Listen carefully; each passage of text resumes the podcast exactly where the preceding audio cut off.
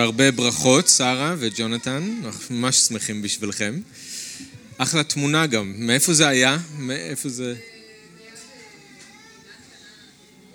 אה, כן? בדימונה? אה, חשבתי ש... אה, ליד ירקה, אוקיי, חשבתי דימונה, איזה בית מצאתם בדימונה. יפה, אבל כל הכבוד, אנחנו ממש שמחים בשבילכם. כן, זה מאוד מאוד משמח לראות זוגות מתארסים ככה ו... כמו שדיברנו על זה, על מה זה לקחת אישה בכבוד, אז אנחנו רואים את זה בקהילה ושמחים בזה, וזה באמת נפלא. אנחנו ממשיכים בסדרה שלנו בראשית למד ה', זה איפה שאנחנו נהיה היום, אז אתם יכולים כבר לפנות לשם. אנחנו עם יעקב, חיי יעקב, אנחנו מגיעים ממש לסוף הסדרה, אנחנו יש את היום, ושבוע הבא זה הפרק האחרון בחיים של יעקב, ואחר כך אנחנו נעשה איזושהי הפסקה, נחזור קצת לברית החדשה, ואז בחסד האדון בשנה הבאה אנחנו נמשיך עם חיי יוסף. וזהו, בזה אנחנו נסיים את ספר בראשית, זה מה שנשאר לנו, חיי יוסף. אז אנחנו ממש מתקרבים לסיום של חיי יעקב. פעם שעברה אתם זוכרים שאנחנו ראינו את התוצאות הדי מחרידות של מה שקרה שמה, נכון, עם הנקמה של בני יעקב. דיברנו על איך בכלל שכם וחמור נפלו בפח, היה להם דולרים בעיניים, לבבות בעיניים, אז הם לא ראו, הם לא אה, אה, עשו החלטה שקולה והם נפלו בפח, הצליחו להפיל אותם בפח, ואז אחרי שלושה ימים שכל הגברים בעיר עשו ברית מילה, אתם זוכרים, אז הם פשטו על העיר והיה שם טבח נוראי, וראינו שהם לא הסתפקו בזה, אלא הם לחלוטין רוקנו את העיר מהכל, אפילו שבו את הנשים ואת הילדים. אז זה פרק מאוד מאוד עצוב בחיים של יעקב ושל המשפחה שלו בשכם. היום סוף סוף הפרק הזה נגמר, אבל לא בגלל שיעקב מחליט לקום וללכת ולעזוב את שכם, ולא בגלל שאף אחד מהמשפחה שלו מחליט לעשות את זה. אנחנו נראה שהוא צריך סוג של תזכורת או הזמנה מיוחדת, ואלוהים הוא זה שאומר לו לקום וללכת. אז הפרק הזה נסגר, יעקב סוף סוף עושה את מה שהוא היה אמור לעשות מההתחלה, ואנחנו נראה שהוא מגיע לבית-אל, ומשם הוא ממשיך לבית אביו שבחברון, את זה נראה בשבוע הבא. אז בואו נקרא ביחד ואז נתפלל, אנחנו בפרק למד ה' פסוק אחד. ויאמר אלוהים אל יעקב, קום עלה בית-אל, ושב שם, עשה שם מזבח לאל הנראה אליך בבורכך מפני עשיו אחיך. ויאמר יעקב אל ביתו ואל כל אשר עמו, הסירו את אלוהי הנכר אשר בתוככם, והיטהרו והחליפו סמלותיכם, ונקומה ונעלה בית אל, ואעשה שם מזבח לאל העונה אותי ביום צרתי, ויהי עמדי בדרך אשר הלכתי. ויתנו אל יעקב את כל אלוהי הנכר אשר בידם, ואת הנזמים אשר באוזניהם, ויתמון אותם יעקב תחת האלה אשר עם שכם. ויסעו, ויהי חיטת אלוהים על הערים אשר סביבותיהם, ולא רדפו אחרי בני יעקב. ויבוא יעקב לוזה, אשר בארץ כנען, היא בית אל, הוא וכל העם אשר עמו, ויבן שם מזבח, ויקרא למקום אל בית אל, כי שם נגלו אליו האלוהים בבורכו מפני אחיו. ותמת דבורה מינקת רבקה, ותיקבר מתחת לבית אל תחת האלון, ויקרא שמו אלון בחוט. וירא אלוהים אל יעקב עוד בבואו מפדן ארם, ויברך אותו. ויאמר לו אלוהים, שמך יעקב. לא יקרא שמך עוד יעקב, כי אם ישראל יהיה שמך, ויקרא את שמו ישראל. ויאמר לו אלוהים, אני אל שדי, פרה ורבה, גוי וקהל גויים יהיה ממך, ומלכים מחלציך יצאו, ואת הארץ אשר נתתי לאברהם וליצחק לך אתננה, ולזרעך אחריך אתן את הארץ. ויעל מעליו, מעליו אלוהים במקום אשר דיבר איתו, ויצב יעקב מצבה במקום אשר דיבר איתו מצבת אבן, ויסח עליה נסך ויצוק עליה שמן, ויקרא יעקב את שם המקום אשר דיבר איתו שם אלוהים בית אל.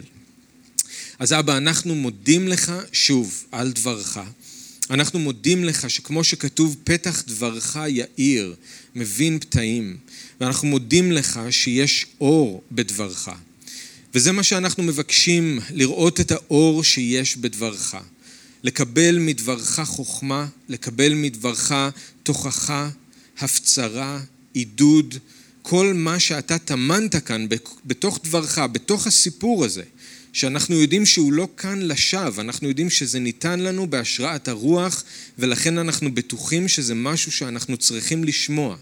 אז אנחנו מתפללים שתעשה עם דברך את מה שרק אתה יכול לעשות, תחיה את דברך, תפעל בתוך ליבנו, תפעל בתוך מחשבותינו, תשתמש בסיפור הזה כדי לשנות אותנו עוד קצת להיות בדמות ישוע, תעזור לנו להיות רצויים לפניך, בשם ישוע, אמן.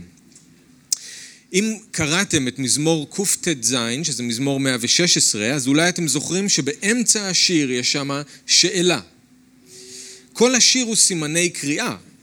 אהבתי כי ישמע אדוני קולי, תחנוני, חנון אדוני צדיק ואלוהינו מרחם. אבל באמצע השיר, בפסוק שתים עשרה, אין סימן קריאה, יש סימן שאלה. וזאת שאלה שאני חושב שכולנו יכולים להתחבר אליה, זה משהו שבאיזשהו שלב כולנו שואלים את עצמנו כשאנחנו פתאום מבינים את כל מה שאלוהים עשה בשבילנו וכמה חסד יש עלינו, כמו שאנחנו שרים את השיר לאחרונה בקהילה. כל מי שטעם וראה כי טוב אדוני, מתישהו שואל את עצמו את השאלה הזאת. מה אשיב לאדוני? כל תגמולוי עליי. מה אני יכול לעשות בשביל אלוהים כדי להשיב לו על כל הטוב שהוא עשה בשבילי? איך אני יכול להראות לאלוהים כמה אני מודה לו, כמה אני אוהב אותו? מה אני יכול לתת בחזרה לאלוהים כדי להגיד לו תודה? אלוהים עשה את החלק שלו, הוא היה נאמן אליי. עכשיו אני רוצה לעשות את החלק שלי, להגיד לו תודה, אבל איך? אם זה היה אמא או אבא או איזה חבר או חברה, אז בסדר, היו לי כל מיני רעיונות, איך להגיד להם תודה, איך להראות להם שאני אוהב אותם. הייתי יכול לקחת אותם למסעדה טובה, לאכול ביחד. הייתי יכול לקנות איזושהי מתנה יפה, משהו שהם אוהבים. הייתי יכול אולי להפתיע אותם עם איזה סכום גדול של כסף. אבל איך אומרים תודה לאלוהים? איך אוהבים את אלוהים? מה נותנים למי שעשה את השמיים ואת הארץ ואת כל אשר בם ואת הים ואת כל אשר בו? מה נותנים למי שעשה את הכל ושהכל שייך לו? איך אפשר להפתיע את זה שקוראים לו מגלה הסודות? מעניין אם אי פעם ניסו לעשות לישוע מסיבת הפתעה. זה לא כל כך אפשרי, נכון? איך מפתיעים את זה שיודע את אשר בחושך והאור שוכן אצלו? איך אפשר להרשים את זה שכל אוצרות החוכמה והדעת נמצאים בו? זאת השאלה של מזמור קט"ז, מה אשיב לאדוני על כל תגמולוי עליי? אם הייתי צריך להשיב למישהו בשר ודם, אז מילא לא היה כאן שאלה, אבל מה אני עושה כשאני רוצה להשיב לאדוני כל תגמולוי עליי? אז זאת שאלה טובה שהמחבר שואל, אבל תודה לאל שהוא שואל והוא גם עונה. אז אנחנו לא צריכים לנחש מה התשובה, תקשיבו למה הוא אומר, ואני חושב שאתם בטח כבר יודעים. מה אשיב לאדוני כל תגמולוי עליי? תשובה, כוס ישועות אשא, ובשם אדוני אקרא, אשלם נדרי לאדוני אשלם, נגדנה לכל עמו. ואז בסוף המזמור הוא שוב אומר, לך אזבח זבח תודה. לא אני אזכיר, הזבח תודה בהתחלה. הרגשתי קצת בתחילת ההלל שאנחנו מיישמים כבר עוד לפני שלמדנו את הקטע. לך אזבח זבח תודה ובשם אדוני אקרא. נדרי לאדוני אשלם, נגדנה לכל עמו, בחצרות בית אדוני, בתוככי ירושלים. זאת אומרת שהוא מבין שאין בעצם שום דבר שהוא יכול לעשות בשביל אלוהים שישתווה למה שאלוהים עשה בשבילו. אין שום דבר שהוא יכול לתת לאלוהים שיכול להשתוות למה שאלוהים נתן לו. מה הוא בכל זאת כן יכול לעשות? הוא יכול לעמוד באמצע העיר ירושלים ולשאת בלי בושה את כוס הישועות שהוא קיבל מאלוהים. שזה אומר לספר על כל הברכות, כל מה שאלוהים עשה בחיים שלו, והוא יכול לקרוא בשם אדוני, והוא יכול לשלם לאדוני את הנדרים שלו. זה בעצם אומר להגיד לכולם, אני רוצה שתראו, זה האלוהים שלי. הוא זה שהציל אותי, ואני רוצה שכולכם תראו שאני שלו ושהוא שלי. אני נדרתי שאם הוא יציל אותי, אז זה מה שאני אעשה, ואני כאן כדי להכריז שהוא נאמן, ושהוא טוב, ושהוא הציל אותי, כמו שביקשתי ממנו, אז אני קורא עכשיו בשם שלו, ואני מקיים את החלק שלי בהסכם, ואני משלם את נדריי כאן היום מול כולם. הוא מבין שככה הוא מפאר את אלוהים, ככה הוא נותן לאלוהים כבוד. ככה אלוהים הופך להיות גדול יותר ויקר יותר בעיני אחרים, וככה גם אחרים יכולים לטעום ולראות שאלוהים הוא טוב. זאת הדרך להשיב לאלוהים על כל מה שהוא עשה בשבילנו. אם אלוהים ברך אותנו, אין שום דבר שאנחנו יכולים לעשות כדי להודות לו חוץ מזה. הוא גם לא רוצה שום דבר אחר. הוא רק רוצה שאנחנו נחזור אליו להגיד לו תודה, אחרי שקיבלנו ממנו את הברכה, ושנעשה את זה ככה שגם אנשים אחרים יכולים לראות. עכשיו אני רוצה שתקשיבו לאותו הדבר, אבל הפעם זה מהפה של אלוהים שאומר את זה, אלוהים בעצמו, ואני רוצה שתראו כמה זה חשוב לאלוהים, ושזה בדיוק מה שהוא מחפש גם בחיים שלנו. אז אני קורא ממזמור נון, תהילים פרק חמישים, אני קורא ממזמור בגרסת העדות. אז תקשיבו למה שאלוהים אומר. שמע עמי ואדבר, שמע ישראל ואעיד נגדך, אני אלוהים אלוהיך, איני גוער בך על הזבחים שלך, ואת קורבנות העולה שלך אני רואה תמיד. אין לי צורך בפר מהרפת שלך, ובתיישים מהדיר שלך, כי כל חיות הבר שייכות לי, הבהמות שבאלפי ההרים. אני מכיר כל עוף שבהרים, וכל מה שזז בשדותיי ידוע לי. אם ארעב אני לא אומר לך, כי שלי הוא העולם וכל אשר בו. האם אני אוכל בשר שברים ואשתה דם תיישים? זבח לאלוהים זבח תודה, וקיים לאל עליון את נדריך, וקרא לי בשעת צרה ואציל אותך ואתה תכבד אותי. מי שזובח זבחי תודה מכבד אותי, ולמי שהולך בדרכי אראה את ישועת אלוהים. אז הנה אנחנו שומעים את זה מהפה של אלוהים בעצמו. מה אלוהים רוצה מהאנשים שהוא פועל בחיים שלהם? מה אלוהים מחפש אצל האנשים שהוא מברך אותם? מה הוא רוצה מהאנשים שהוא מציל אותם בשעת צרה? הרי הכל שלו, הוא לא צריך שום דבר. ותראו שהוא גם לא מתרשם במיוחד מעולות ומזבחים של אנשים שלא זוכרים לחזור אליו ולהגיד לו תודה, שוכחים את הדברים שהם נדרו לעשות. מה אלוהים מחפש? מה הוא רוצה? איך אפשר להגיד לו תודה? מה אפשר לתת לו? זבח לאלוהים זבח תודה, קיים לעליון את נדריך, קרא לי בשעת צרה, אציל אותך ואתה תכבד אותי. אתם זוכרים בלוקס י"ז את העשרה מצורעים שבאו אל ישוע וביקשו שהוא ירפא אותם, ואיך שהם נרפאו, נכון? כשהם הלכו בדרך, אבל רק אחד חזר להגיד תודה. אחד מהם, כאשר ראה כי נרפא, חזר כשהוא מהלל את אלוהים בקול גדול, נפל על פניו לרגלי ישוע והודה לו. אותו האיש היה שומרוני, השיב לו ישוע ואמר, הלא תוהרו העשרה והיכן התשעה? כלום לא נמצא מי שישוב לתת כבוד לאלוהים זולתי בן נכר זה? ואמר אליו, קום ולך, אמונתך הושיעה אותך. אותו שומרוני שראה שאלוהים ריפא אותו, ידע שהוא לא יכול לתת כלום לאלוהים ולא יכול לעשות משהו בשבילו שבאמת ישתווה למה שהוא קיבל. אבל היה משהו שהוא כן יכל לעשות.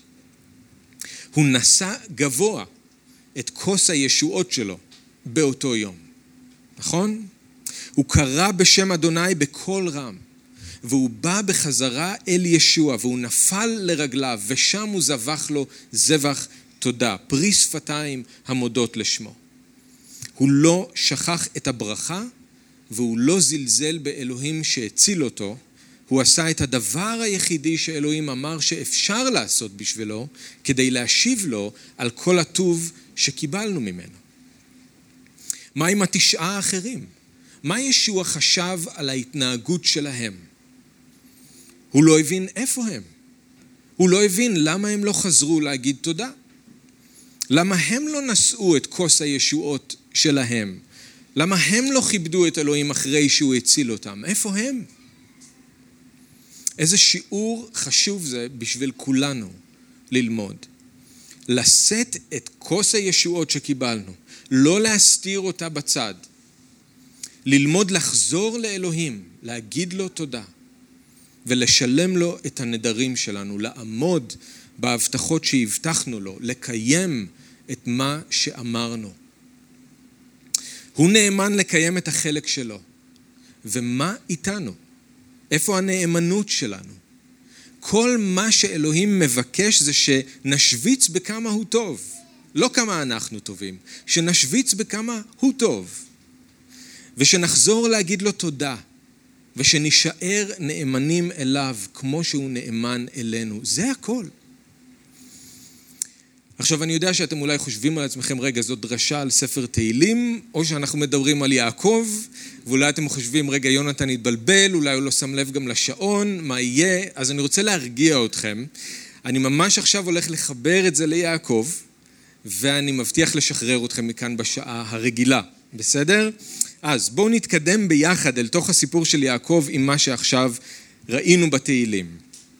הבעיה של אותם תשעה מצורעים הייתה גם הבעיה של יעקב. אלוהים הציל אותו והוא ברך אותו, אבל הוא לא חזר להגיד תודה. הוא לא נשא את כוס הישועות שלו והוא לא שילם את הנדרים שלו. כשיעקב היה בצרה הוא ידע טוב מאוד להתחנן שאלוהים יציל אותו, נכון? הצילני נא מיד אחי, מיד עשיו, כי ירא אנוכי אותו פן יבוא והיכני אם על בנים. וכשהוא רצה את הברכה, אתם זוכרים איך הוא נאבק, והוא לא ויתר עד שאותו איש יברך אותו שם במעבר יבוק. לא אשלחך כי אם ברכתני.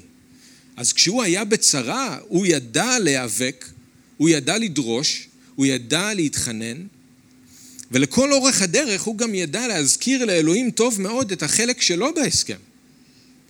אתה אמרת, שוב לארצך ומולדתך והיטיבה עמך. אתה אמרת, היטב היטיב עמך ושמתי את זרעך ככל הים אשר לא יספר מרוב. אז רגע, מה זה היה לא נכון שיעקב דיבר ככה עם אלוהים? לא, זה דווקא היה מצוין שהוא נאבק ככה בתפילות, והוא התחנן לעזרה והוא זעק לאלוהים שיושיע אותו, והוא החזיק באמונה בהבטחות של אלוהים. פשוט השאלה, איפה יעקב עכשיו, אחרי שאלוהים קיים את כל מה שהוא הבטיח? איפה יעקב עכשיו? אחרי שהוא הציל אותו מעשיו, ובירך אותו, והביא אותו בחזרה בשלום אל הארץ המובטחת, איפה יעקב עכשיו? איפה כוס הישועות שלו? איפה החלק שלו בהסכם? איפה התודה לאלוהים על כל מה שהוא עשה?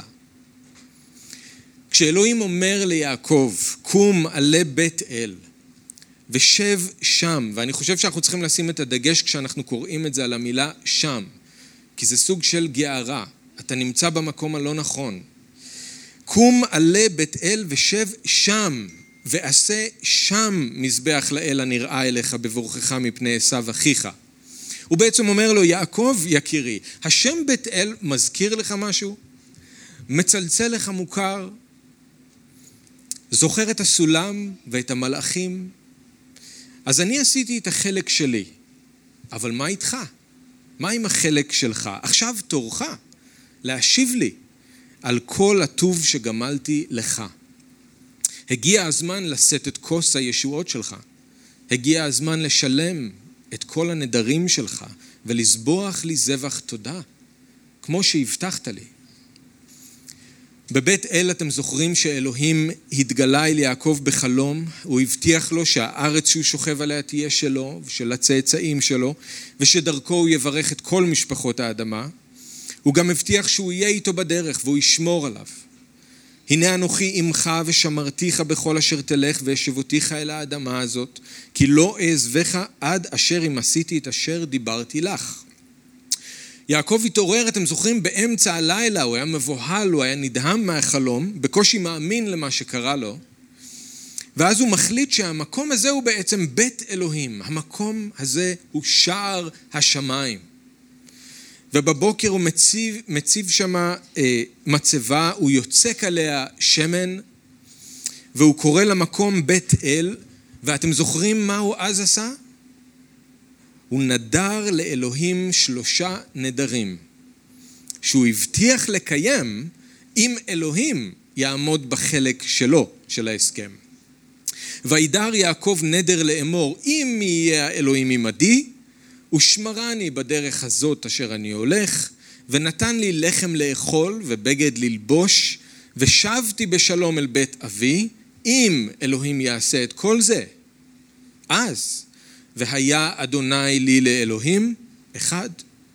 והאבן הזאת אשר שמתי מצבה יהיה בית אלוהים, שתיים. וכל אשר תיתן לי, עשר אעשרנו לך, שלוש. אז בינתיים עברו משהו כמו שלושים שנים, שלושים שנים, מאז שהוא ואלוהים עשו את ההסכם הזה בבית אל, וכנראה הזמן עשה את שלו, למרבה הצער. אלוהים כמובן עשה מעל ומעבר למה שהוא הבטיח ליעקב, אבל זה נראה שבשביל יעקב זה הפך להיות עם הזמן פחות חשוב ופחות דחוף למלא את החלק שלו בהסכם. במקום לחזור לבית אל, הוא חשב שלהתיישב בשכם זה קרוב מספיק.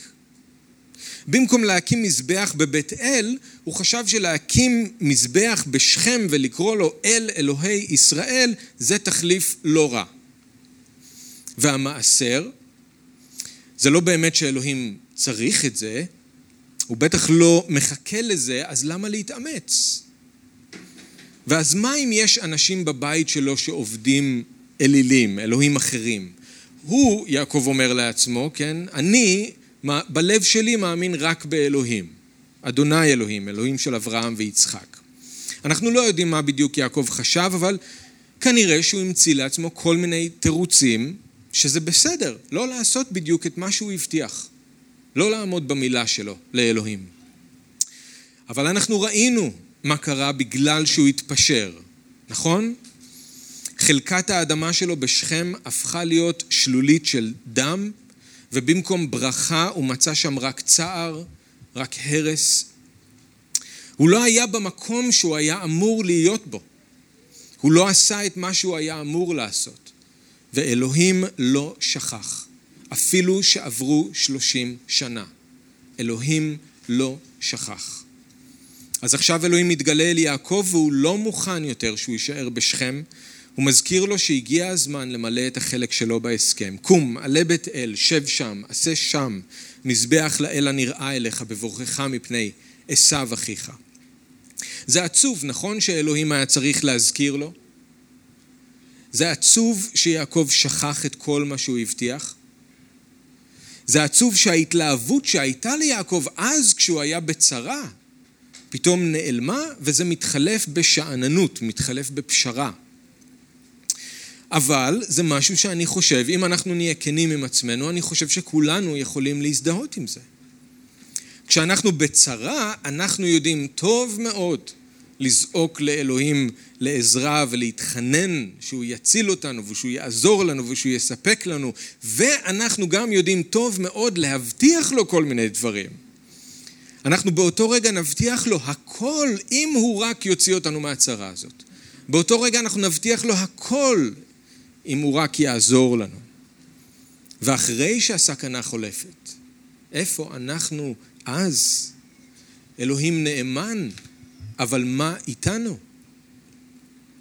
כמו פרעה, כשהברד יורד וזה כואב, אז אנחנו נתחנן ואנחנו נבטיח הבטחות ונגיד הכל ונעשה הכל. חטאתי הפעם, פרעה אומר, אדוני הצדיק ואני ועמי הרשעים. העתירו אל אדוני ואשלחה אתכם ולא תוסיפון לעמוד. אבל למחרת, כשהברד הפסיק, וירא פרעה כי חדל המטר והברד והקולות, ויוסף לחתו, ויכבד ליבו הוא ועבדיו, ויחזק לב פרעה ולא שילח את בני ישראל. אז כמו יעקב, כשאנחנו בבית אל, אנחנו מבטיחים לאלוהים הכל. אנחנו מבטיחים לו הרים וגבעות. אבל אחרי שהסכנה חולפת, אנחנו מוצאים את עצמנו שאננים בשכם. שוב מכבידים את הלב שלנו, שוב חוזרים אל החטא, ושוכחים את כל מה שהבטחנו לאלוהים באותו יום. בגלל זה קהלת מזהיר אותנו בפרק ה' פסוק אחד, אל תבהל על פיך, ולבך אל ימהר להוציא דבר לפני האלוהים, כי האלוהים בשמיים ואתה על הארץ. על כן יהיו דבריך מעטים. אני רק רוצה שתראו שגם אם אנחנו שוכחים, גם אם יעקב שוכח, אלוהים לא שוכח. אחרי שלושים שנה אלוהים מחזיר אותו להבטחות שלו. הוא אומר, קום, תעלה לבית אל, תעשה מה שהבטחת. הגיע הזמן למלא את החלק שלך בהסכם. הגיע הזמן לשאת את כוס הישועות שקיבלת. הגיע הזמן לקרוא בשם אדוני, לשלם את הנדרים שלך. עכשיו, זאת לא הפעם הראשונה, אתם זוכרים שיעקב שומע את זה מאלוהים, נכון? עוד כשהוא היה אצל לבן, אלוהים אמר לו, אנוכי האל, בית אל, אשר משכת שם מצבה, אשר נדרת לי שם נדר, אתה קום, צא מן הארץ הזאת ושוב אל ארץ מולדתך. אז יעקב ידע טוב מאוד שאלוהים זוכר. הוא ידע שהוא צריך לקיים את החלק שלו בהסכם, אבל בכל זאת הוא בחר להתעלם מזה. והוא לא עשה עם זה שום דבר עד עכשיו. אבל הפעם יעקב לא מתעלם. הוא לא מתווכח עם אלוהים, הוא יודע שאלוהים צודק. אז הוא סוף סוף עושה את מה שהוא היה צריך לעשות מההתחלה. לקום וללכת לבית אל, לקיים את מה שהוא הבטיח. אז תראו מה יעקב עושה, תראו איך הוא מתחיל לשלם את הנדרים שלו כאן, איך הוא מתחיל לשאת את כוס הישועות שלו. תראו שהוא מכין את כל המשפחה שלו לפני היציאה לדרך לבית אל, ותראו ספציפית מה הוא אומר להם. ויאמר יעקב אל ביתו ואל כל אשר עמו, הסירו את אלוהי הנכר אשר בתוככם, ויטהרו ואחליפו סמלותיכם. ונקומה ונעלה בית אל, ואעשה שם מזבח לאל העונה אותי ביום צרתי, ויהי עמדי בדרך אשר הלכתי. ויתנו אל יעקב את כל אלוהי הנכר שבידם, את הנזמים אשר באוזניהם, ויתמון אותם יעקב תחת האלה אשר בשכם. איזה יופי, נכון? לראות את יעקב סוף סוף עושה סדר בבית שלו. אחרי כל המהלכים האלה שראינו שהוא עושה מתוך פחד, מהלכים לא חכמים, מהלכים שפגעו בבית שלו, ששמו עוד יותר פילוג בתוך המשפחה, ואחרי השתיקה הנוראית שלו, מול מה שעשה שכם לדינה, הבת שלו, סוף סוף הוא מתנהג כמו ראש המשפחה. סוף סוף הוא מתנהג כמו המנהיג הרוחני של הבית ושל כל המחנה, סוף סוף הוא נותן דוגמה טובה לכל מי שמסביבו. אבל חוץ מזה שהוא לוקח את המקום שלו כראש המשפחה, הוא מתחיל לקיים כאן את מה שהוא הבטיח בבית אל.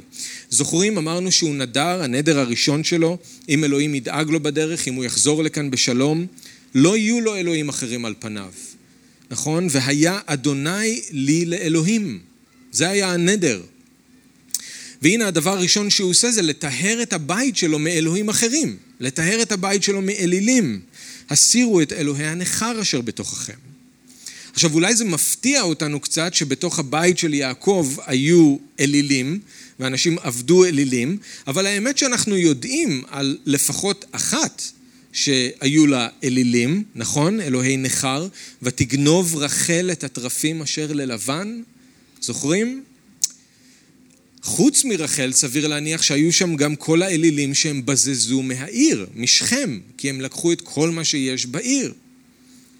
ובנוסף לזה אנחנו צריכים לזכור שעכשיו יש עוד כמה עשרות, אולי עוד כמה מאות של נשים וילדים שהם לקחו בשבי, כשהם טבחו בכל הגברים בשכם. גם הן כנראה הביאו את האלילים איתן. מה שלא יהיה, יעקב עושה כאן סדר, קודם כל בדבר הכי חשוב. הוא עושה סדר מבחינה רוחנית. כי בלי זה כל השאר זה הצגה. הוא יודע את זה. הוא הבין שזה לא עוזר שיש לו שם מזבח בשכם שקוראים לו אל אלוהי ישראל, כשבאותו זמן הבית שלו מלא באלילים. נכון?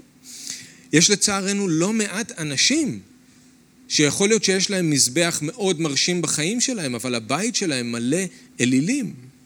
אבל אלוהים הוא אל קנה.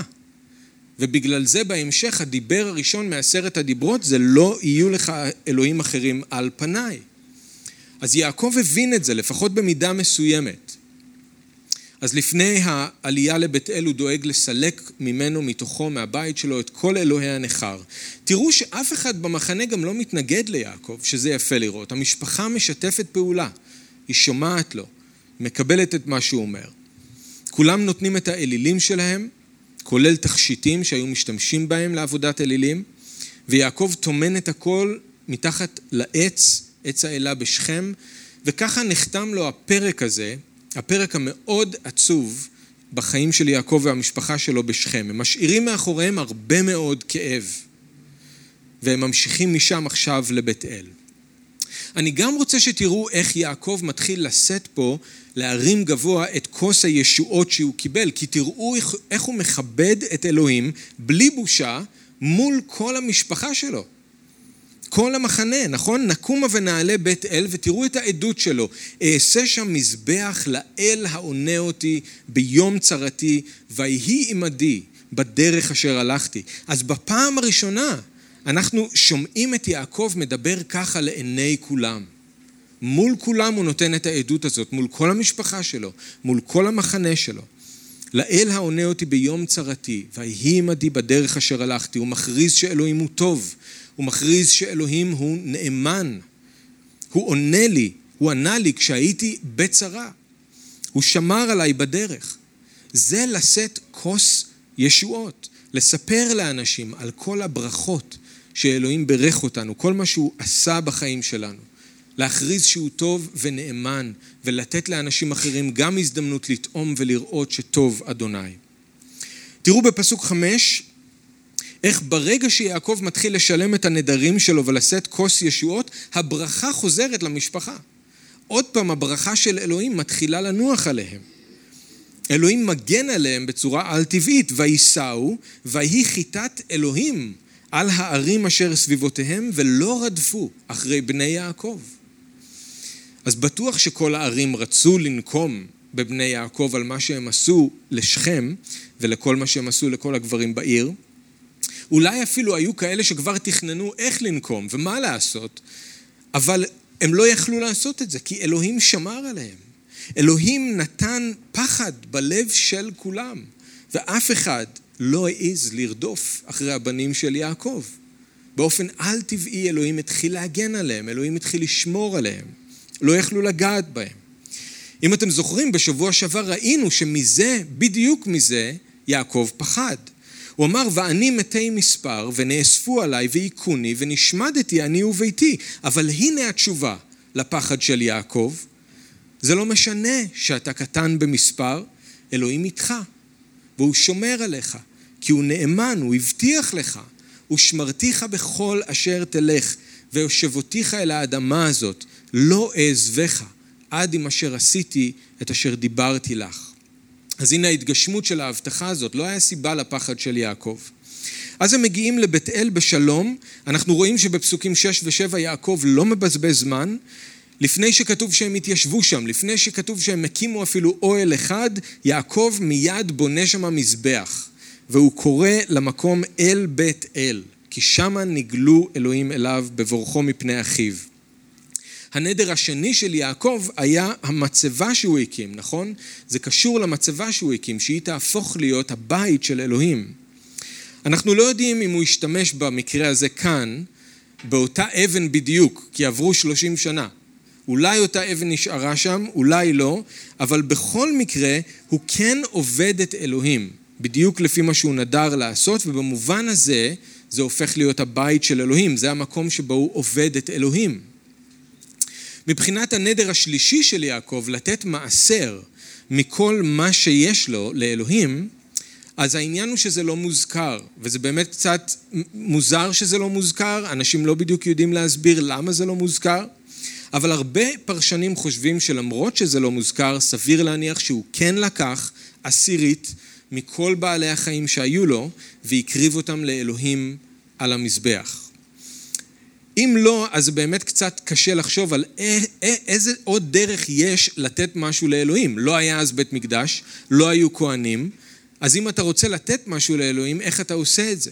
זה נראה שהדרך הכי הגיונית זה שאתה מקריב קורבנות, ככה אתה יכול לתת את זה לאלוהים. אז סביר להניח שהוא לקח עשירית מכל בעלי החיים, הקריב אותם לאלוהים, וגם את הנדר הזה הוא הגשים. אבל אם אתם רוצים להגיד אני לא יודע, לא יודעת, זה לא כתוב, אז בסדר, זה לא כתוב, זה נכון, אבל זה מה שאנחנו סוברים. עכשיו, תראו שבפסוק שמונה, כתוב לנו פתאום, וזה נראה קצת לא קשור לכלום, כתוב לנו פתאום שדבורה המענקת של רבקה מתה. אז רק להגיד שדבורה היא הייתה זאת שבעצם גידלה את רבקה, אמא של יעקב, והיא חיה הרבה מאוד שנים, והיא הפכה להיות חלק מהמשפחה. יש מישהו שאמר, ואני חושב שזה נכון, שהיא בעצם הייתה כמו הסבתא של יעקב, והיא הייתה כמו הסבתא רבא שלה, ילדים של יעקב. אז המוות שלה זה היה אירוע מאוד משמעותי, זה היה משהו מאוד עצוב ומאוד משמעותי לכל המשפחה, אבל למה היא מוזכרת כאן? אני חושב שזה מסיבה אחרת, היא מוזכרת כאן כדי להראות את המעבר מהדור הישן לדור החדש. דבורה מייצגת את הדור הקודם, ובשבוע הבא אנחנו גם נראה את המוות של רחל ושל יצחק, שגם הם מייצגים את הדור הקודם. אז יש כאן בעצם לאט לאט היפרדות מהדור הישן שהיה מופקד על ההבטחות של אלוהים ועל הברית של אלוהים. הדור הזה עובר, ועכשיו אנחנו רואים את הדור החדש של בני יעקב. עכשיו הם יהיו מופקדים על התוכנית של אלוהים ועל הברית של אברהם, הרצון של אלוהים לברך את כל משפחות האדמה דרכם. ואנחנו רואים גם באיך שאלוהים מגיב ליעקב, המיקוד עובר לדור הבא. אני רק רוצה שתשימו לב שאלוהים מתגלה אל יעקב בבית אל, והוא מברך אותו דווקא שם. אלוהים חיכה לרגע הזה שיעקב ימלא את החלק שלו בהסכם כדי להתגלות אליו וכדי לברך אותו. הוא היה יכול לעשות את זה בשכם. נכון? אין שום בעיה שאלוהים, אם הוא היה רוצה, הוא היה מתגלה בשכם, והוא היה מברך בשכם. אבל הוא חיכה עד שיעקב יגיע לבית אל, ימלא את החלק שלו בהסכם, ואז הוא מתגלה אליו, אז הוא מברך אותו. אז הברכה באה, אז שלא נפספס את זה. אלוהים פוגש את יעקב במקום שבו הוא סוף סוף נותן כבוד לאלוהים. המקום שסוף סוף הוא נושא שם את כוס הישועות, הוא קורא בשם אלוהים, הוא משלם את הנדרים שלו, אז אלוהים מברך אותו. וירא אלוהים אל יעקב עוד, בבואו מפדן ארם, ויברך אותו, ויאמר לו אלוהים, שמך יעקב, לא יקרא שמך עוד יעקב, כי אם ישראל יהיה שמך, ויקרא את שמו ישראל, ויאמר לו אלוהים, אני אל שדאי, פרה ורבה, גוי וקהל גויים יהיה ממך, ומלכים מחלציך יצאו. ואת הארץ אשר נתתי לאברהם וליצחק לך אתננה, ולזרעך אחריך אתן את הארץ, ויעל מעליו אלוהים במקום אשר דיבר איתו. אז אלוהים מאשר ליעקב שוב, בפעם השנייה, את הזהות החדשה שהוא קיבל שם במעבר יבוק, נכון? במקום יעקב, עכשיו הוא ישראל. עכשיו עברו בערך עשר שנים, אולי קצת יותר, מאז מעבר יבוק. עכשיו הוא מופיע אל יעקב שוב, מאשר את זה. הוא מאשר לו גם עוד פעם את ההבטחות של ברית אברהם, צאצאים וארץ. אבל תראו שאלוהים גם מרחיב הפעם את הברכה, נכון? הוא אומר, גוי וקהל גויים יהיה ממך ומלכים ממך יצאו. זאת הפעם הראשונה שיעקב שומע שהוא יהיה אב למלכים, שיצאו ממנו מלכים. ואתם רואים שהדגש, כמו שאמרנו, הוא על הדור הבא. אלוהים אומר לו, מה הולך לקרות עם הדור הבא? עכשיו, אחרי שיעקב מתאושש מההתגלות הזאת של אלוהים, הוא מיד עושה את מה שהוא עשה שלושים שנה קודם לכן, בדיוק באותו מקום. ויצב יעקב מצבה, במקום אשר דיבר איתו, מצבת אבן, ויסך עליה נסך, ויצוק עליה שמן. ויקרא יעקב את שם המקום אשר דיבר איתו שם אלוהים, בית אל. מה שאנחנו רואים כאן זה סוג של חידוש של הברית בין אלוהים לבין יעקב. הם שניהם עושים כמעט את אותו הדבר כמו שהם עשו בפעם הראשונה. נכון? יש התגלות ויש הבטחה ואחר כך יש מצבה ויש שמן. הכל חוזר על עצמו עוד פעם. האמת שזה גם מה שחיכה לאברהם, או זה מה שחיכה ליעקב כל הזמן הזה. נכון? רק חבל שהוא התמהמה. תראו מה הוא הפסיד. אם הוא היה נכנס אל ארץ כנען, ומיד הולך לבית אל, כמו שהוא הבטיח, כמו שאלוהים אמר לו, אז זה מה שחיכה לו שם, זה מה שהיה קורה. הוא לא היה צריך לעבור את כל מה שהוא עבר בשכם. אז, בואו נסכם ממה שאנחנו ראינו. בתהילים ובסיפור הזה של יעקב. בואו לא נהיה כמו התשעה מצורעים שלא חזרו בכלל להגיד תודה. בואו לא נהיה כמו יעקב שלקח לו כל כך הרבה זמן לחזור ולהגיד תודה. אם אלוהים בירך אותנו ואם הוא פעל בחיים שלנו, אז בואו נרים גבוה את כוס הישועות שקיבלנו ממנו. ובואו ניתן לו זבח תודה, פרי שפתיים המודות לשמו. בואו לא נתבייש בו, ובואו ניתן גם לאחרים לטעום ולראות שטוב אלוהים. ואם אנחנו בישוע, אנחנו כבר בורחנו בכל ברכה רוחנית בשמיים. קיבלנו כבר את המתנה ששאול אומר שהיא מתנה עצומה מספר, חיי עולם. אז בטח שיש לנו סיבה לשאת תמיד כוס ישועות, ותמיד לקרוא בשם אדוני.